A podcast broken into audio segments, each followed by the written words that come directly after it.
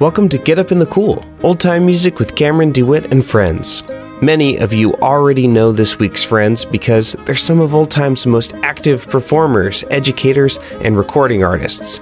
I'm talking about Erynn Marshall and Carl Jones. We met at the Portland Old Time Music Gathering a couple months ago, and ever since, I've been thinking a lot about what they said in our interview, both verbally and musically. Their original tunes and songs are beautiful and a delight to play, and they both said some really smart stuff about this music, specifically in regards to the ownership and transmission of tradition.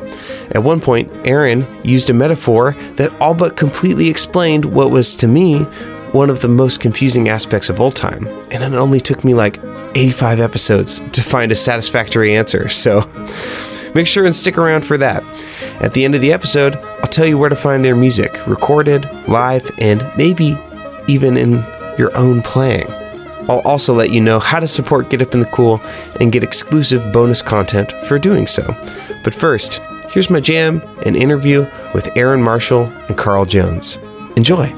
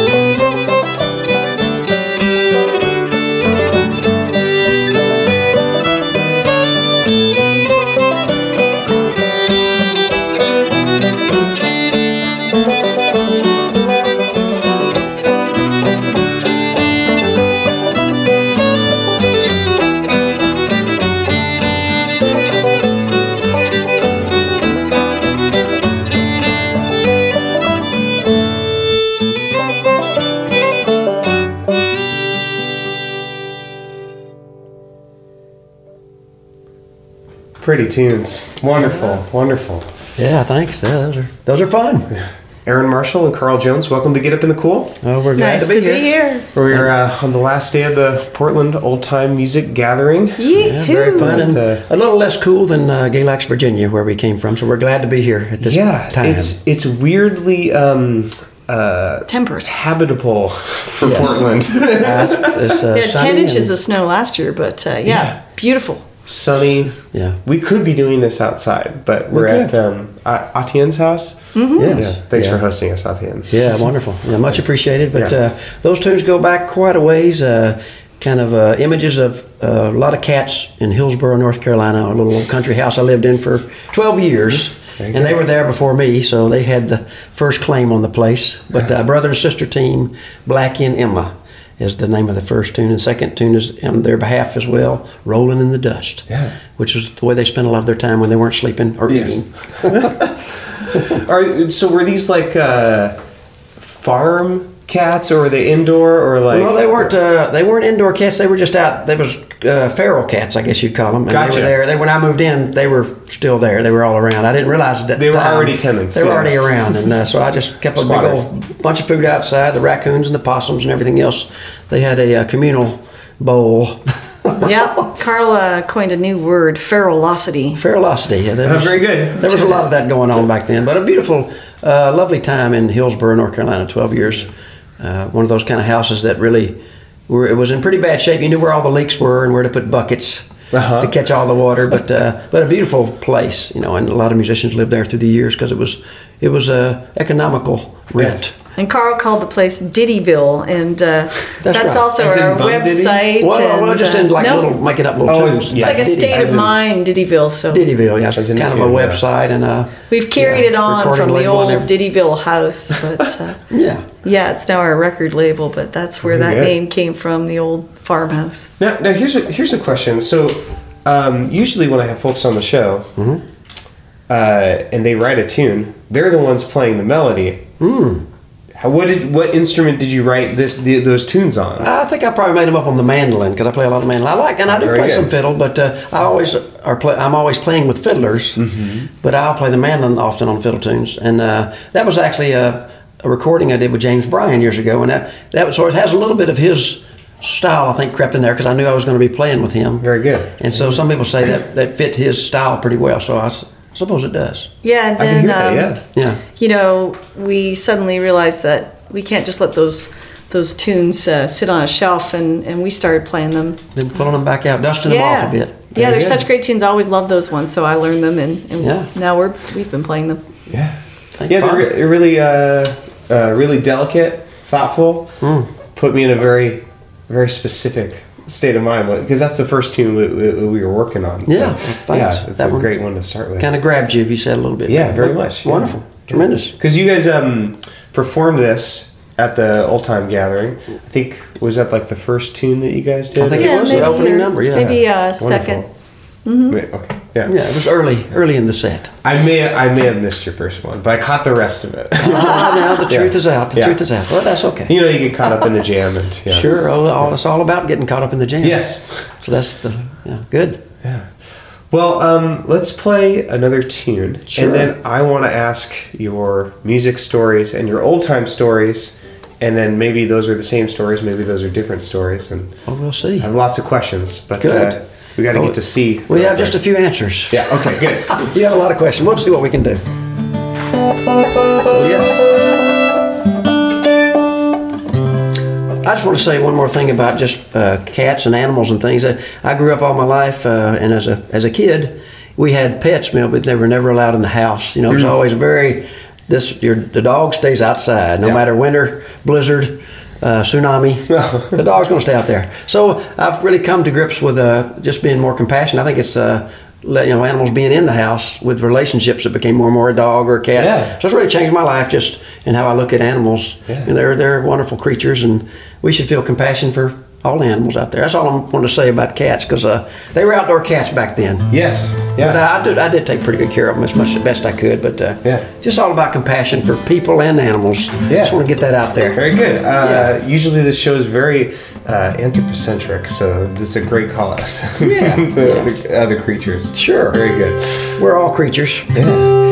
Yeah, so, uh, well, uh, as far as just setting up atmospheres, of course, tunes do that very well. And as a songwriter, you know, just one little germ can turn into a song on the guitar, a lick, or just a word. So in this case, I was in a song we're going to do here. Try to do is uh, in Louisiana. I was staying in a little guest house, and there was all these uh, old photographs of all these old musicians, and just kind of I woke up really early in the morning, and just the song kind of popped out. So it was kind of interesting, and it's called "Ain't It Crazy How Things Don't Go," and that's uh, I think in uh, sometimes you have to think in geological time. Uh, if something doesn't go the way you want it to, think maybe that's going to be the best with time. So, Yeah. And I think it tends to be true. If I live long enough, I'm going to believe that. Yeah.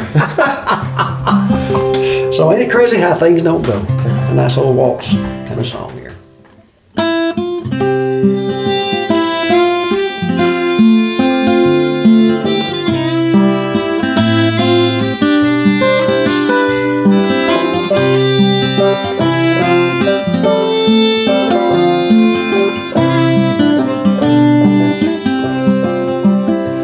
wake up in the early morning and I find I don't see you again. Nothing sure, that's the one thing I know. Ain't it crazy how things don't go? Ain't it crazy how things don't go? Sun comes up and it shines on you, and it's shining on me even though we are through. Nothing sure, that's the one thing I know. Ain't it crazy how things don't go? Ain't it crazy how things don't go?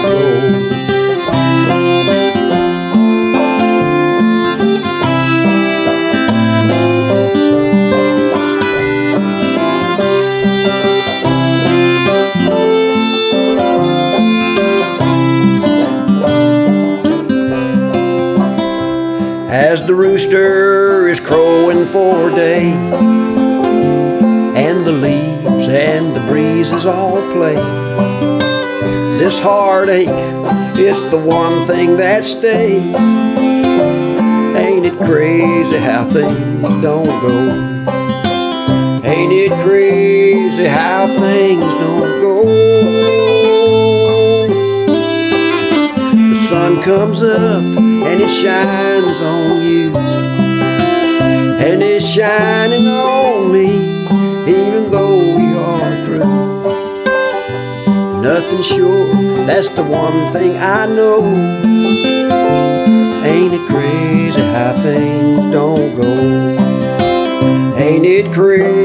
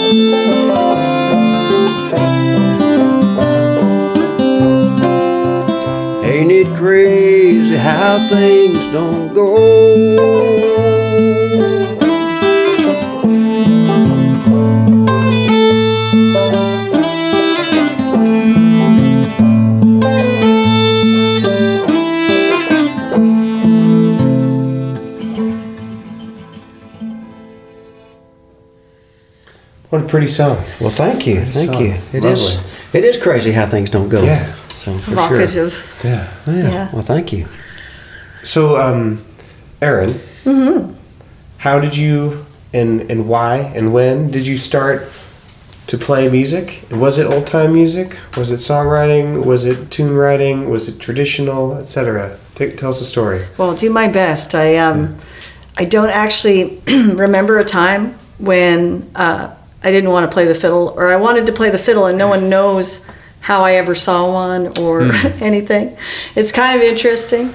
Um, so I guess I started asking to play one around five, yeah. and I got one around eight. Okay. So, uh, but you know, it's just kind of an interesting thing. There's a lot of music in my family. I'm from Western Canada.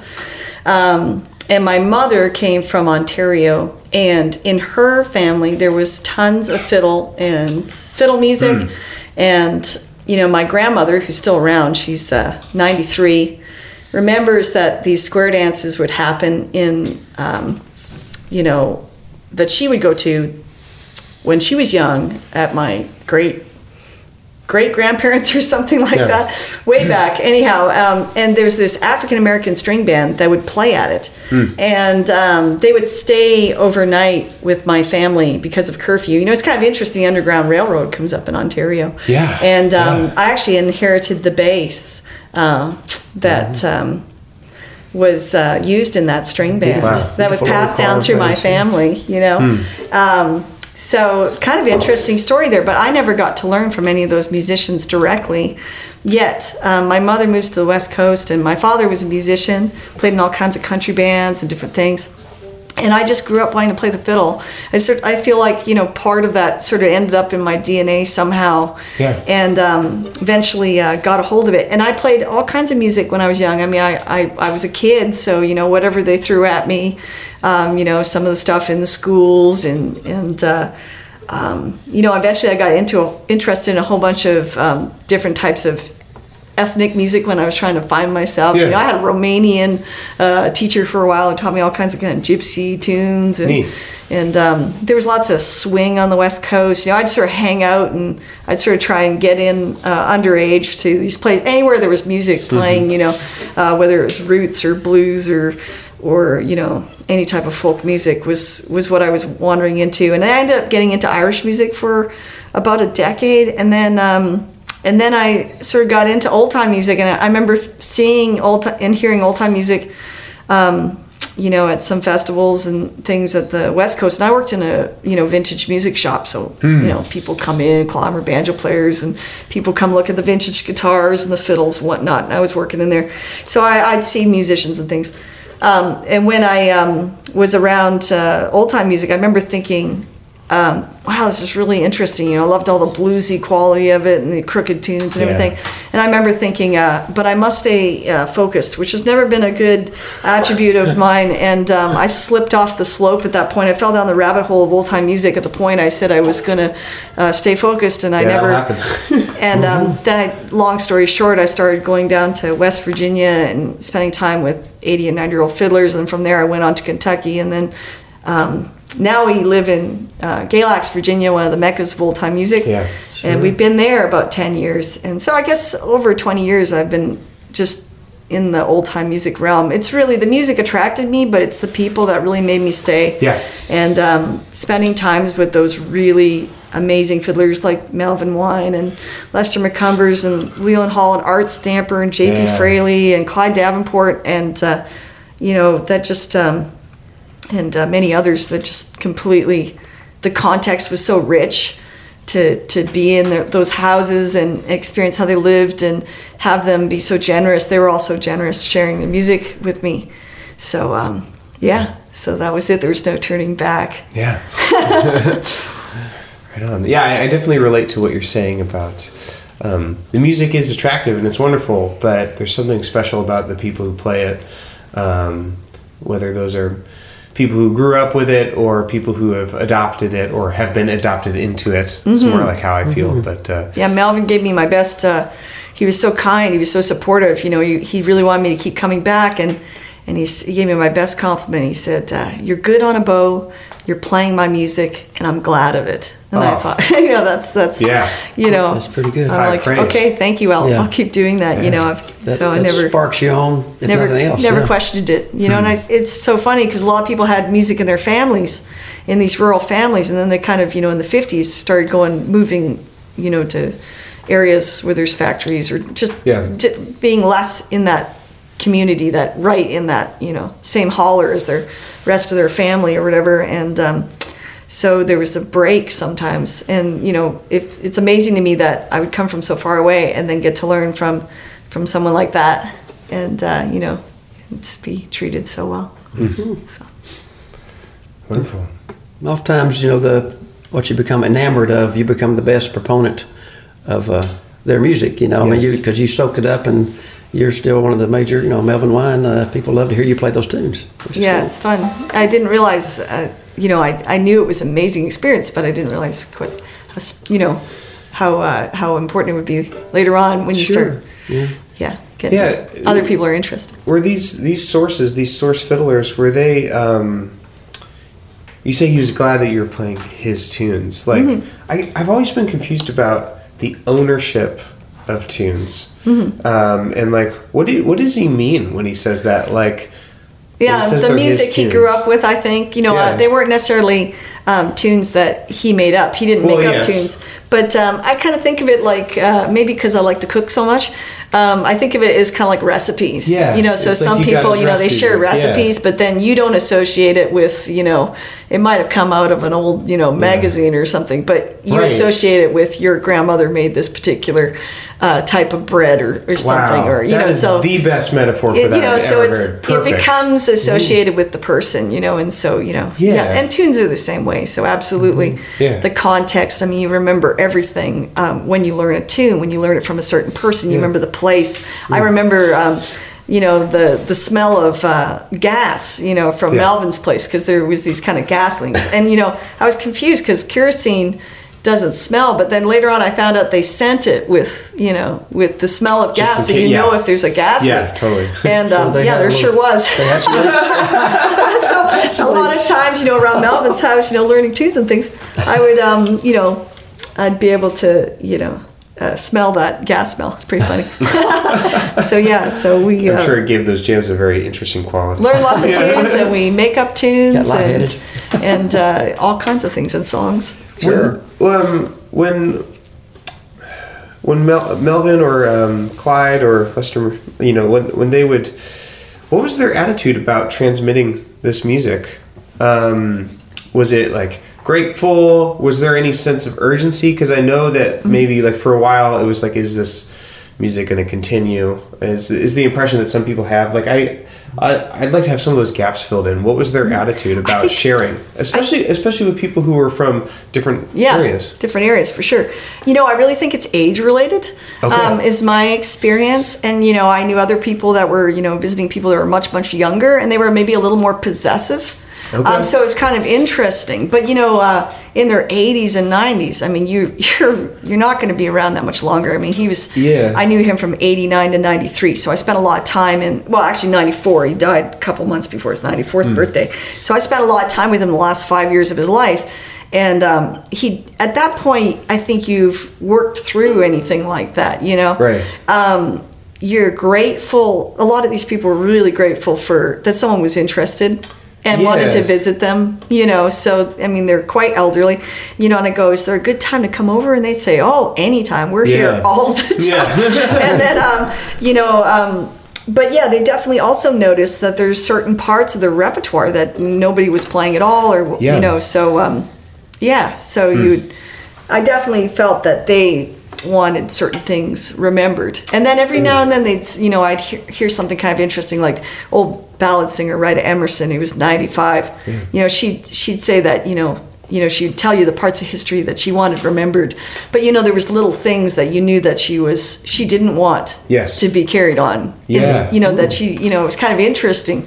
You know maybe where there were stories in the town or what have you. Right. She was you know Those making things can be left behind. yeah, there were certain things she felt didn't need to be carried on. Interesting. So Uh, here, here's another like uh, maybe this is a more personal question, uh, but were were were Melvin or, or the other um, sources that you learned from were they ever picky about the way? You know, because there's this idea About of the way you played the the way you play the tunes. Because there's a folk process. You know, this general idea that it's like a, and I think mostly people think it, that it's a valuable thing. Yeah. But did you ever? Were they ever Oh, like, for hey, sure. Yeah, they had strong feelings on yeah. it. It depends on who it was, but Yeah. um, yeah, um, you know, like Lester McCumbers, a lot of the older fiddlers are very individualistic. Okay. So, I mean, they weren't trying to be carbon copies. Like Lester McCumbers said to me, um, he said, when I play a tune that I got from, you know, this fiddler, you know, or whatever, he'd say, I, I'm not going to play it like he plays it. I'm going to Yeah. play it like I play it. So he, you know, like they, they would sometimes really talk about that individuality. But then there was other times, you know, that they you know, want things to be just right. Like Melvin would kind of, you know, he's quite funny. You know, if you got, uh, if he's unhappy with something you did, he might whack you with one of his canes or his bow. Okay. And if he, uh, you know, in kind of a jesting way, Okay. I think most of the time. Okay. And then uh, if he's really happy, you do the same thing. So you're going to get whacked. Interesting. bow. But uh, Yeah. you know, like I there guess was a fortunately tune, he uh, was- I used to play. It Uh, was 90s, so That would be- couldn't have been that hard. he used to to get play your this one part gospel tune. Uh,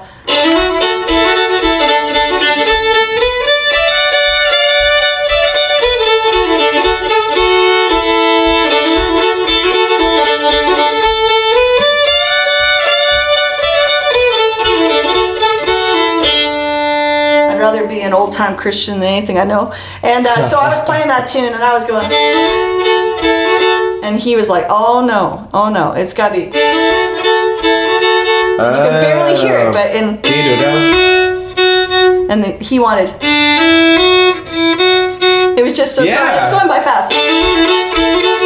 It sure does make a difference, though. So uh, yeah, so that's how specific you know Okay. he would be sometimes. yeah, how did how did that like make you feel? Were, were you like, oh, of course, you know, or, or was it, or did you ever feel defensive or like? No, no, not just- at all. I was so to- honored to be able to to pick up anything from them, and uh, most of the tunes that I've learned, um, you know, that from particular fiddlers, I don't usually like to change them very much because you know the, I want to retain as much of that memory as possible. It's funny. It's funny though when you think about like if they are so individualistic about the way they play it, but then it's like, Yeah. well, some days we're we're all going to be the source for a tune, Yeah. and we're all going to be saying, I don't play it the way they played it, you know. But I always say there's a bit of me in there. Bit I mean, me there's there, no yeah. way. I mean, uh, you can try and copy someone's hand signature, but you're never going to get it. Yeah. And so, I mean, it's inevitable. You're never going to be. Um, Right. You're always going to be you. And um, you know, all the elements of those different fiddlers I learned from come together in my playing. You know, so. So it's uh, it's kind of inevitable, but it's good to not jump off the deep end and try to be too individualistic right off the bat. You know, I think it takes if you're Yes. learning a language, um, yeah, before you invent any new words or anything, you better speak it really well. Yeah. So, uh, that's good. Yeah. you know, so uh, it's good to be steeped in the native tongue in whatever way you, can, and then I think it starts to just happen naturally.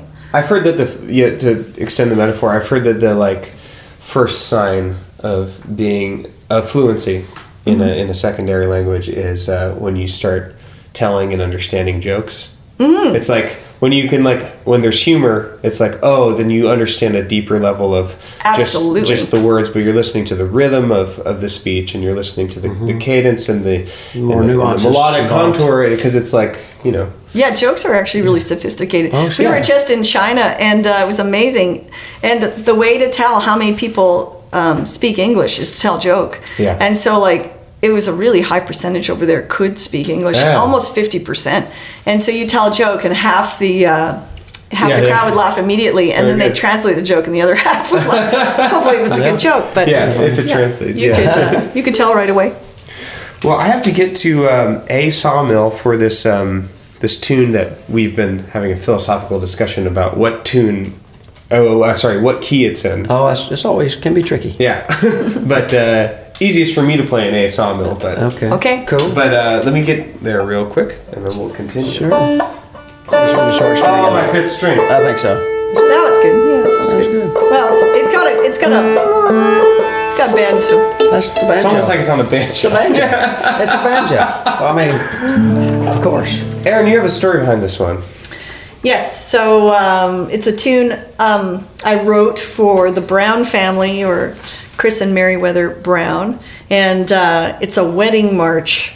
But the funny thing is that they got married at Halloween, and they said they had some uh, a little bit of family drama around the wedding, as weddings often do, and uh, and they they had uh, time in the ceremony where the groom's family all put on Groucho Marx masks and people had costumes later. Surprisingly. And This sounds uh, like a great wedding. and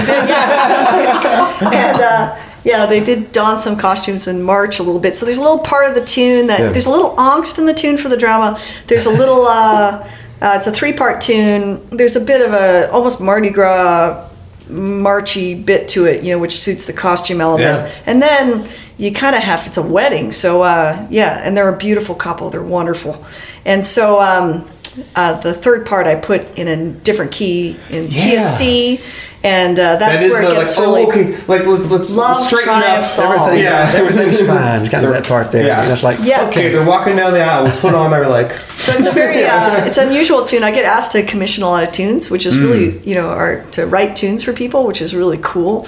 And That's um, like the opposite of like uh, you know old time music. Oh, you want to play an original? yeah, so, that's you know, great. I guess I've done about thirty tunes for people She's, or uh, something. One thing too, talking about recipes and things earlier, uh, you know, you you put your own spice uh, on your tunes, Yeah, I want these get it from, tunes to you know, sound traditional. Yes. So, um, yeah, back to the food uh, discussion. I, I think of it almost like coming up with a new recipe.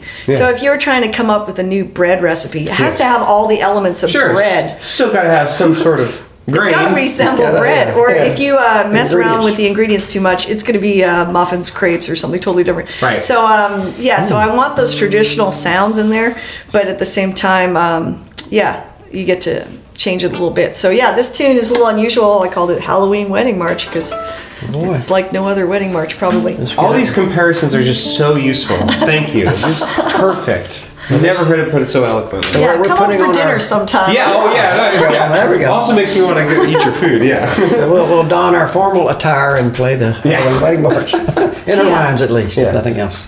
One, two, oh, one, two, three.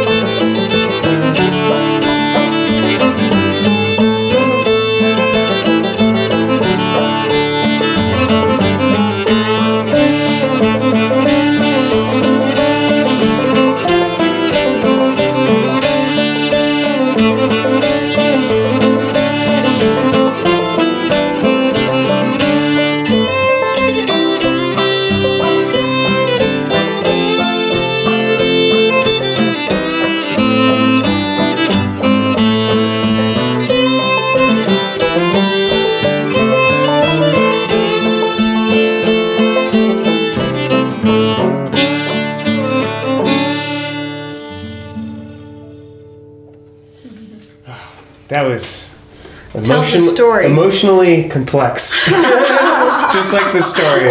It does. There's all think so. sorts of Very, very good. There's all sorts of stuff going on in there. You can imagine a whole whole tale in a tune like that. And we had fun. We recorded that at our friend Stratton Hammonds in Louisville, Hey, Kentucky, and uh, yeah, and we recorded it on Halloween and uh, Oh, sent it to our friends on their uh, Yes, wedding anniversary. Surprised them with that. Yeah. So that's pretty pretty fun. But wow, whew. Carl, I want to hear your story. You're a tunesmith, songsmith, but you also play um, you also play traditional stuff. Not that your tunes and songs aren't well, traditional. uh, who, who knows Um, what they are really? Yeah. So uh, yeah, tell us a story. Well, uh, Where did it all start? A brief, yeah. Well, uh, let's see. I guess it really started for me uh, when I went to college in Alabama, North Alabama, which is uh, Florence, Alabama, but Muscle Shoals is there as well. And I went over there to, to take a guitar program that was a little too serious and classical, which was not my thing. So I went into. They started a commercial music program, which was wonderful. Interesting. And a buddy of mine uh, there was in a bluegrass band, a guy named Scooter Muse. And Very good got- name. yeah, name, Scooter. And he uh, was immersed in bluegrass, loved bluegrass. So I actually ended up playing in the bluegrass band out of the blue, not even knowing how to play a mandolin, but I had bought one on the way there. Perfect. So I, I got thrown into the learn quickly or just sound bad. They just in lost their mandolin player the day that, or the same week that he A little- bought his mandolin. A little orientation program there that was the mandolin player's last gig, and he found out I had a mandolin. Yeah. And so we became good buddies, and he said, Well, we got a lot of gigs, so you're hired. And I said, Well, I don't know how to play it. Yeah. He said, "That's too bad. You're gonna." So I started playing breaks on hard songs early, and but humiliation is a. Uh, Great teacher. Oh, it's so useful, isn't it? it makes you really study up quick, but it was great. And and one thing too, we started going. Scooter went to all these fiddlers conventions, Yeah. which was a new world to me back in the '70s. And uh, I'm a little older than Erynn, but uh, we went I'm to all into these, vintage. We went, Oh, yeah. well, we went to all these fiddlers conventions, and uh, so I started hearing, you know, it'd be like uh, Mike Seeger would be, you know, people Yes. like that. At these, I was saying, this guy's pretty good. You know, I, like- Sure I is, like what he's doing. Yeah, I like what he's doing. And uh, so uh, Athens, Alabama had a great festival that, uh, and there'd be bluegrass people there, but old fiddlers in particular really grabbed me. And I started going to festivals, and I met uh, James Bryan through, Yes. through the Rising Fawn String Ensemble. Yeah.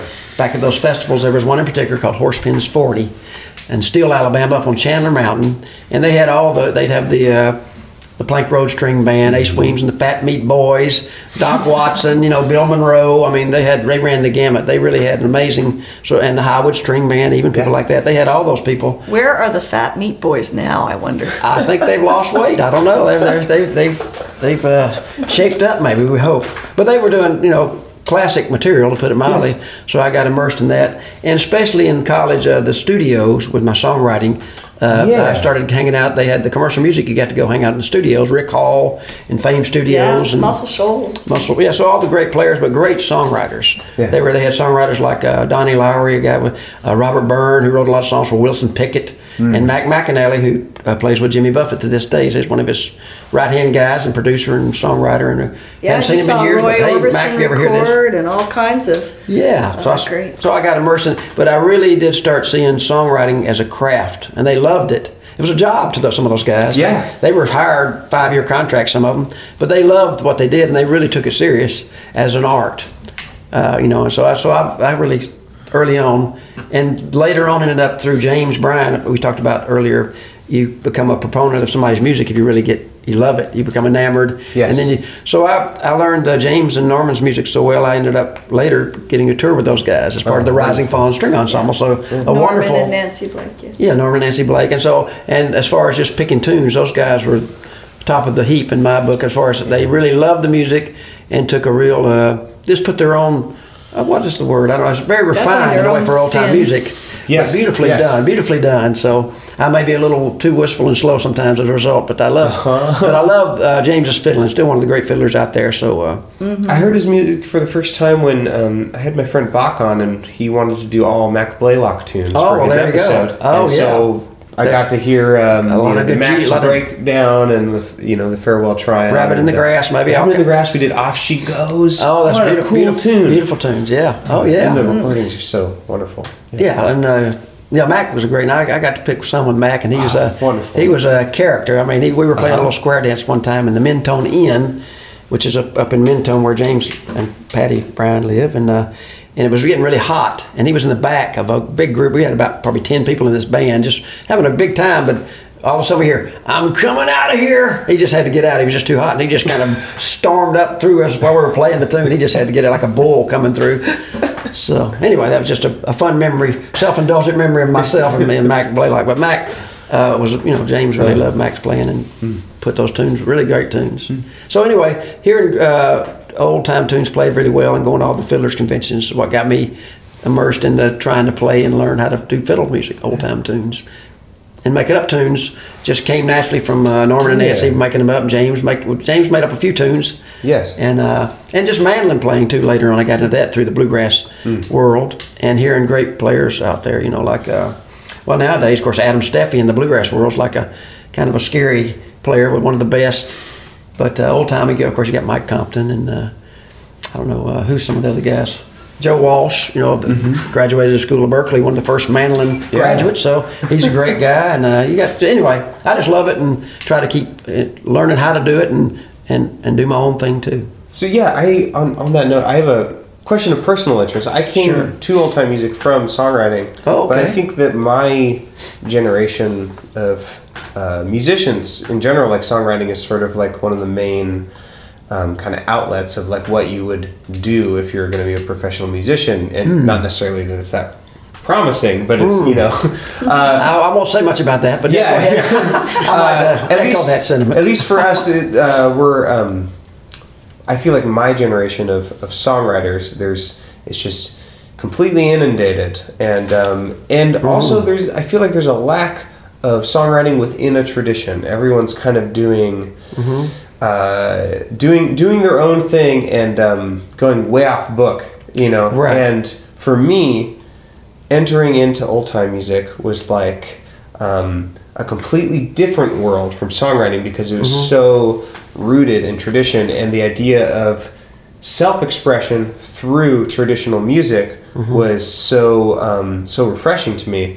But it's interesting to hear you talk about all of these sources and all of these tr- very traditional players making new tunes, and you as someone who's very rooted in tradition, but there's also a tradition of music industry and people writing new music, and so Sure. yeah, I wonder if you could like.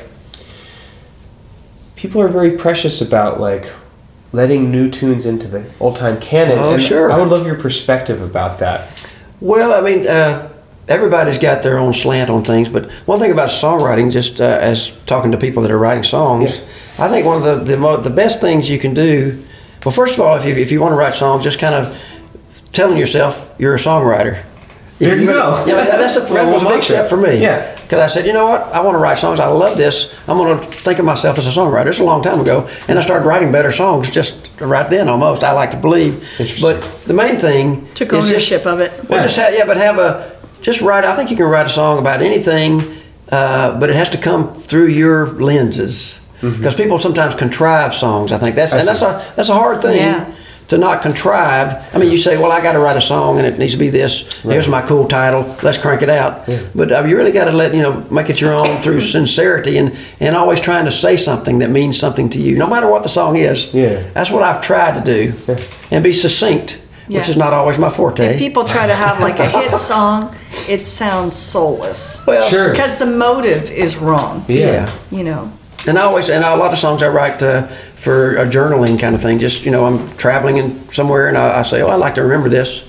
Where I am, I'll make up a little tune or a song. And then whenever I play that tune, I go right back there. So I love that about songs and tunes.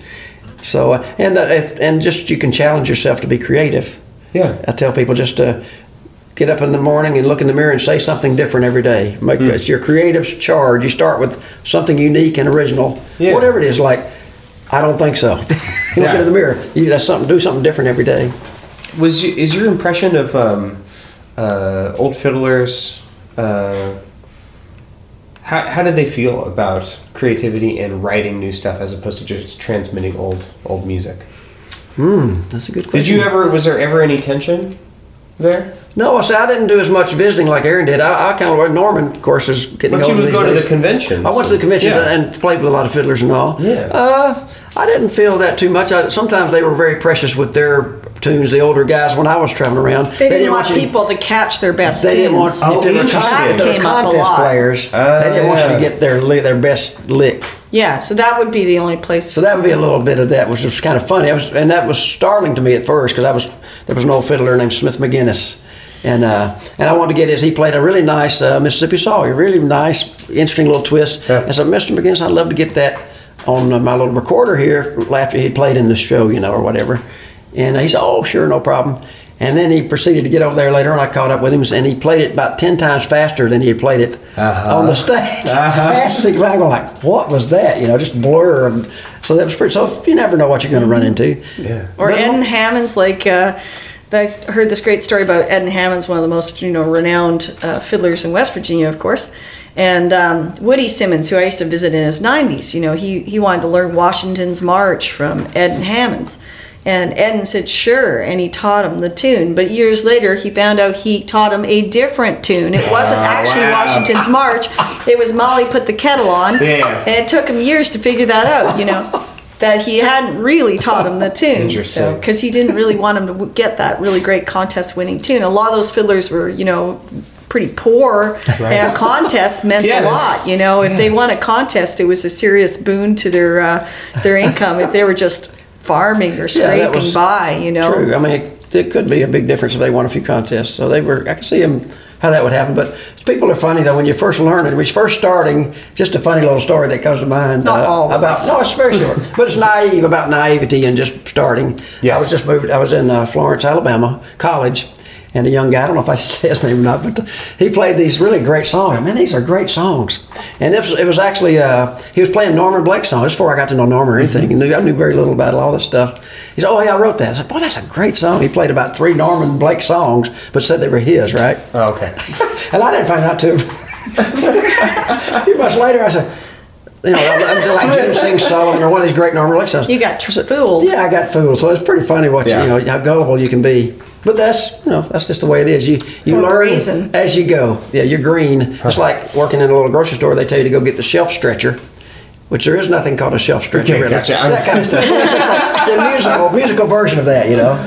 So you see Uh. what I can pull over on this guy. Very so, good. So be, be on the lookout, people out there. It's uh, just part of the process. Though. There's lots of them that were very uh, Yeah. generous and didn't mind. you can look for the shelf stretcher, though. It's, it was fun looking. Yeah. We're like Imagining look, what it hunting would for the jackalope, you know. somewhere exactly. That's right. Yeah.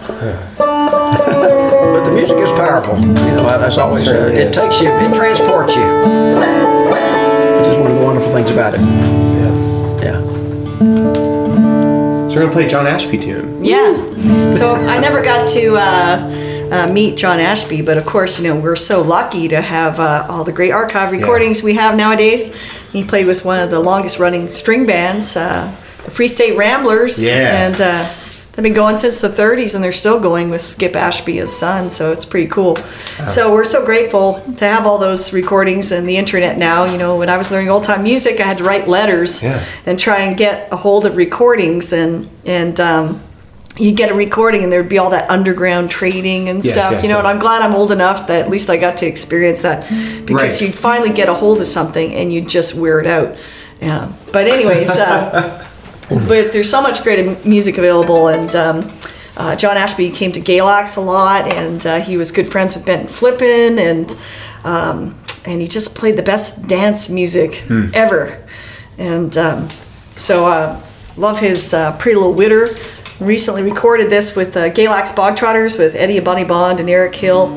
We all went to Australia together and uh, and Oh, uh, we very made good. a, Amazing. made a I new was gonna record record yeah, called the Eddie. Old Time Jubilations, and this was one of the tunes we did. Yeah. Yeah. I was gonna record Eddie when I came when I came through town, and they're like, "Oh, he's in Australia." I must have been at the same time. Oh, yeah. well, that was. We were having a wonderful time. Amazing We were adventures. having a wonderful I bet. time. Catch him again, though, 'cause he's one of the greats. He's Yeah, great. thanks to our Great. friends Ian Alexander and Linda DeChiri that uh, Oh, yeah, brought the amazing. band out there. We had a great time. So, um, yeah, little pretty, Little little witter. Okay, let's see what's, what happens.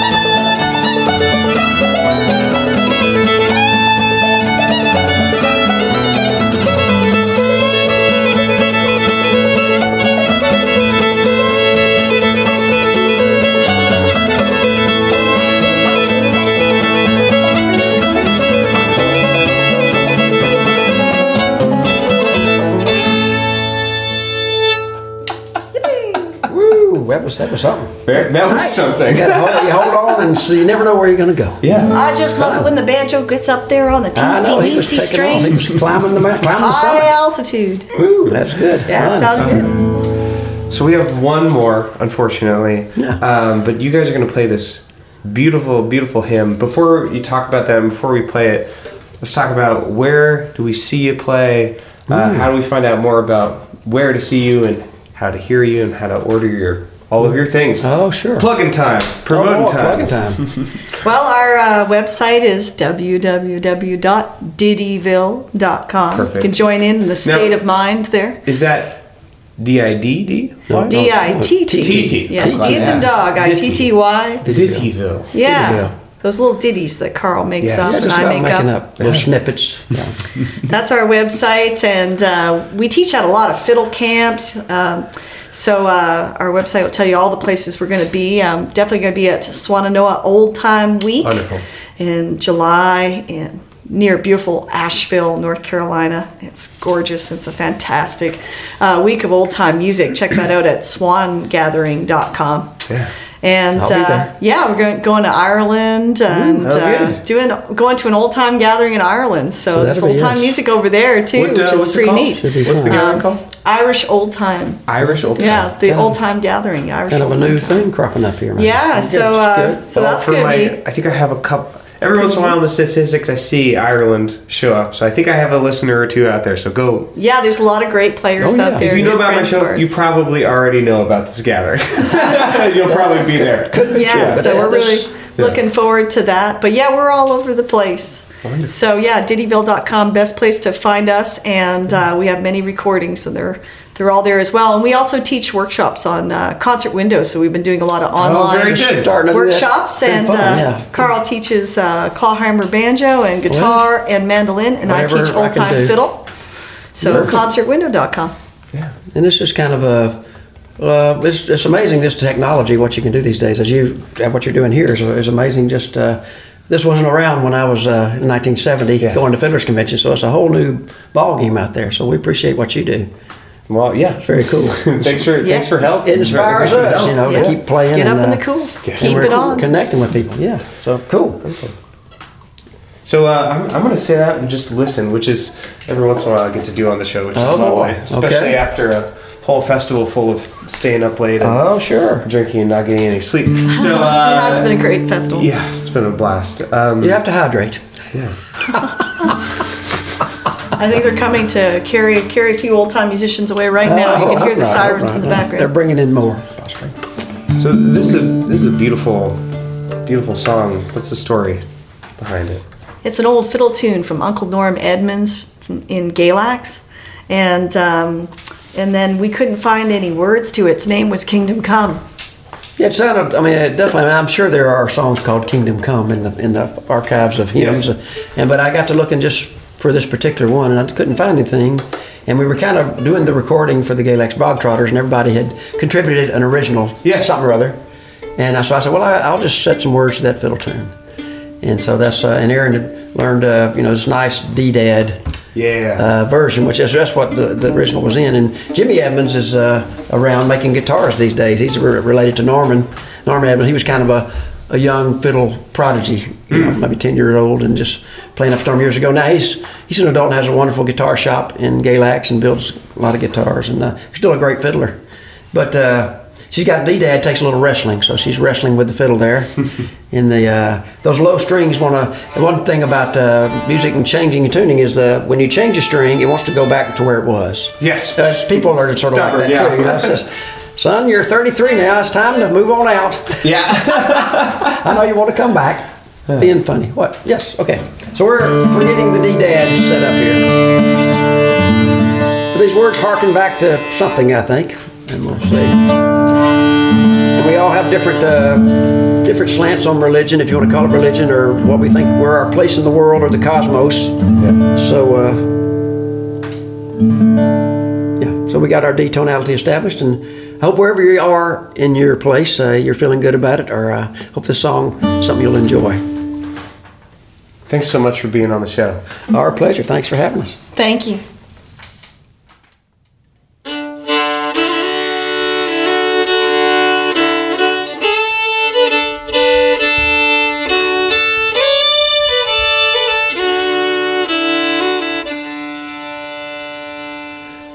I go through each day and so often lose my way. Trials and darkness sometimes block the sun.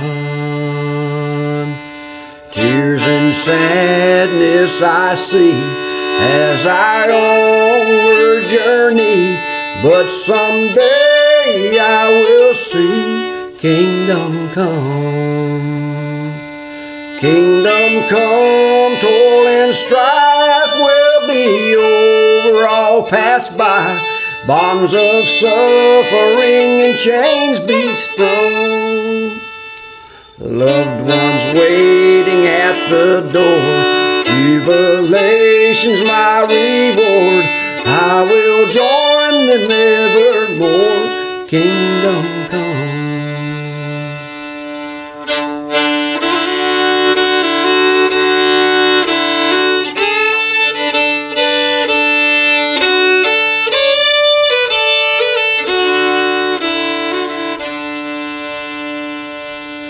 Shadows sometimes can loom, growing harbingers of doom. Faith and hope by despair overrun. Still, I know all the while I've got reasons to smile, for someday I will see kingdom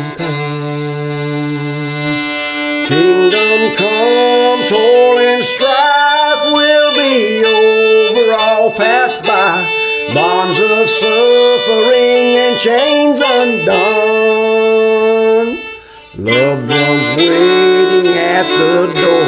Jubilation's my reward. I will join them evermore.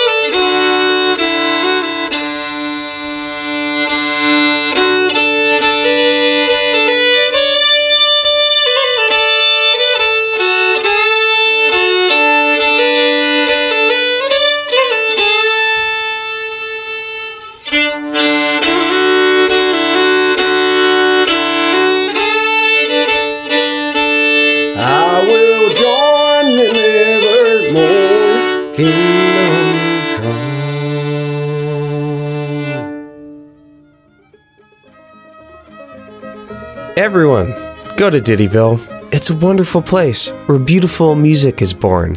But it's also a domain on the internet where you can buy Erynn and Carl's albums, find out where they're playing near you, and solicit their musical wisdom through Skype lessons and online workshops. That's Dittyville.com, D I T T Y V I L L E.com. Now, if you want to study with these lovely people, but had something more immersive in mind, you should head on down to the Asheville area this summer and attend the Swannanoa Old Time Week. It's July 15th through the 21st, and registration will be open before the end of March. I hear there's lots of jamming, workshops, concerts, dances, master musician presentations, etc. If you want to go, visit swangathering.com. If you want to support Get Up in the Cool and get some exclusive bonus content, go to CameronDewitt.com and click the Patreon button. There, you'll find all the levels at which you can support the show and their corresponding rewards, like on air shoutouts, weekly bonus tracks, access to the Get Up in the Cool tune archive, which is exactly what it sounds like every tune ever played on the show, tagged and organized for your iTunes library, and online banjo workshops. We're planning a workshop for this Saturday afternoon, March 24th. So if you want some hot banjo tips, now would be a great time to sign up. All the links I mentioned in this outro can be found in the show notes on your device or on CameronDewitt.com slash getupinthecool. And make sure to like, follow, and join Get Up in the Cool's Facebook page and group. You can get the best of 2016 album, Get Up in the Cool Volume 1, by following the buy slash stream button on my website. While you're there, click that button that says TOTBS, which stands for Think Outside the Box Set, my other podcast that is so incredibly different dare I say, prohibitively different from this one in both tone and content, but still, miraculously, shares with it a small sliver of listenership. Lastly, Get Up in the Cool is always looking for one off or continuing sponsorships, so hit me up if you want me to plug your business, website, crowdfunding campaign, whatever. We'll work something out. All right, that's all for now. Thanks for listening, friends. Come back same time next week to Get Up in the Cool.